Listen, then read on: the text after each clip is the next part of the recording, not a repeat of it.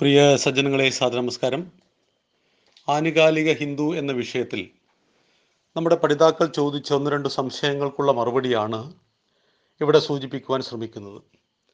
അതിൽ പ്രധാനമായിരുന്നു ശബരിമല. ശബരിമല വിശ്വാസങ്ങളും അയ്യപ്പനുമെല്ലാം തന്നെ ഒരുപാട് ചോദ്യം ചെയ്യപ്പെട്ട അവഹേളിക്കപ്പെട്ട ഒരു വർഷം കടന്നുപോയി. ഇവിടെ പലരും ഉന്നയിച്ചൊരു വിഷയമുണ്ടായിരുന്നു. അയ്യപ്പൻ നൈഷ്ഠിക ബ്രഹ്മചാരിയാണെന്ന് നിങ്ങൾ പറയുന്നു. പക്ഷേ അയ്യപ്പൻ തന്നെയല്ലേ ധർമ്മശാസ്താവ്? ധർമ്മശാസ്താവിന് പൂർണയെന്നും പുഷ്കലയെന്നും പേരുള്ള രണ്ട് ഭാര്യമാരുണ്ടായിരുന്നല്ലോ. അപ്പം ഈ അയ്യപ്പനെയല്ലേ നിങ്ങൾ ആരാധിക്കുന്നത്? അപ്പം ഇവിടെ പഠിതാവിന്റെ സംശയം ധർമ്മശാസ്താവും അയ്യപ്പനും ഒന്നാണോ? ഒരിക്കലുമല്ല. പന്തള രാജകുടുംബത്തിന്റെ കുലദൈവമായിരുന്നു ധർമ്മശാസ്താവ്.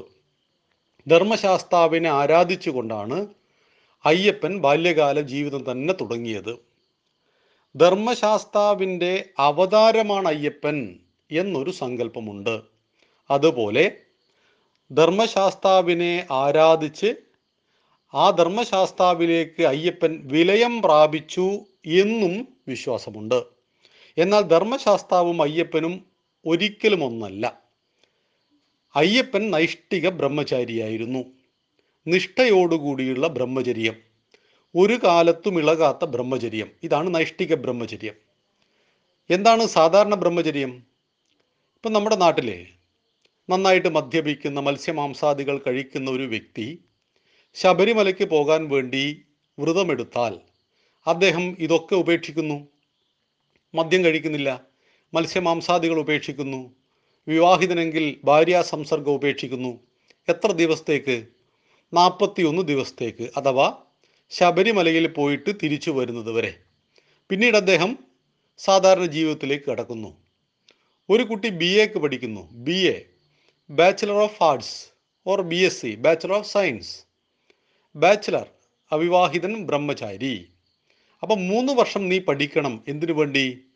ഉന്നതമായ ഒരു സർട്ടിഫിക്കറ്റ് സമ്പാദിക്കാൻ. അവിടെ നിനക്ക് ഒരൊറ്റ ലക്ഷ്യമേ ഉള്ളൂ. പഠിക്കുക. പോരാടാൻ പോകരുത്. പഠിക്കുന്ന കുട്ടികൾക്ക് പോരാട്ടം പറഞ്ഞിട്ടില്ല. അവരുടെ ലക്ഷ്യം പഠനം മാത്രമായിരിക്കണം. അതുകൊണ്ടാണ് അവരെ ബ്രഹ്മചാരികൾ എന്ന് വിളിക്കുന്നത്. ഇത് താൽക്കാലിക ബ്രഹ്മചര്യമാണ്. മൂന്ന് വർഷം കഴിഞ്ഞാൽ അദ്ദേഹത്തിന്റെ ബ്രഹ്മചര്യ കാലയളവ് അവസാനിച്ചു. നൈഷ്ഠിക ബ്രഹ്മചര്യം എന്ന് പറയുന്നത് ഒരു കാലത്തുമിളകാത്ത ജീവിതാന്ത്യം വരെ സൂക്ഷിക്കുന്ന ബ്രഹ്മചര്യത്തിന്റെ പേരാണ് നൈഷ്ഠിക ബ്രഹ്മചര്യം. അപ്പോൾ അയ്യപ്പന്റെ കാര്യത്തിൽ ഒരു സംശയമുണ്ട്. നൈഷ്ഠിക ബ്രഹ്മചാരിയായ അയ്യപ്പനെ കാണുവാൻ യുവതികൾക്ക് ചെന്നുകൂടെ എന്ന്. ഇവിടെ നൈഷ്ഠിക ബ്രഹ്മചര്യം അനുഷ്ഠിക്കുന്ന പുരുഷനും സ്ത്രീക്കും ഹിന്ദു ആചാരവിധി പ്രകാരം ചില കണ്ടീഷൻസ് വെച്ചിട്ടുണ്ട് നമ്മുടെ ആചാര്യ പരമ്പര അതിലൊന്ന് നൈഷ്ഠിക ബ്രഹ്മചാരിയായ ഒരു യുവതിക്കരികിലേക്ക് യുവാവോ യുവാവിനരികിലേക്ക് യുവതിയോ ചെല്ലാൻ പാടില്ല. അത് അയ്യപ്പനെ നിയന്ത്രണം വിട്ടുപോകുമോ നമ്മുടെ ടി എൻ സീമ ചോദിച്ചതുപോലെ കാണാൻ കൊള്ളാവുന്ന നാല് യുവതികൾ അങ്ങ് ചെന്നാൽ നൈഷ്ഠിക ബ്രഹ്മചാരിയായ അയ്യപ്പന്റെ നിയന്ത്രണം വിട്ടുപോകുമോ വളരെ മോശമായ പദപ്രയോഗമായിരുന്നു. പക്ഷെ അതല്ല ഇവിടുത്തെ വിഷയം. നിങ്ങളുടെ വീട്ടിലൊരു കുട്ടി ഐ എ എസിന് വേണ്ടി പരിശ്രമിച്ചു കൊണ്ടിരിക്കുന്നു. ആ കുട്ടിക്ക് അനുകൂലമായ സകല സാഹചര്യങ്ങളും നിങ്ങൾ ആ വീട്ടിൽ ഒരുക്കി കൊടുക്കില്ലേ? എന്തൊക്കെ നമ്മൾ വേണ്ട എന്ന് വെക്കുന്നു? അതുപോലെ നൈഷ്ഠിക ബ്രഹ്മചര്യം എന്ന അവസ്ഥയിലൂടെ ലോകഹിതാർത്ഥം തപസ് ചെയ്യുന്ന ഒരു മഹാതപസ്വി കൂടിയാണ് ഭഗവാൻ അയ്യപ്പൻ. ആ അയ്യപ്പന്റെ നൈഷ്ഠിക ബ്രഹ്മചര്യത്തിന് വിലങ്ങ് തടിയാവുവാൻ സാധ്യതയുള്ള ഒരു കാര്യവും അവിടെ സംഭവിക്കാൻ പാടില്ല എന്ന രീതിയിൽ ആ ബ്രഹ്മചര്യത്തെ ഹൈന്ദവ സമൂഹം കണ്ടു. അയ്യപ്പനല്ല കണ്ടത് ഹൈന്ദവ സമൂഹം കണ്ടു.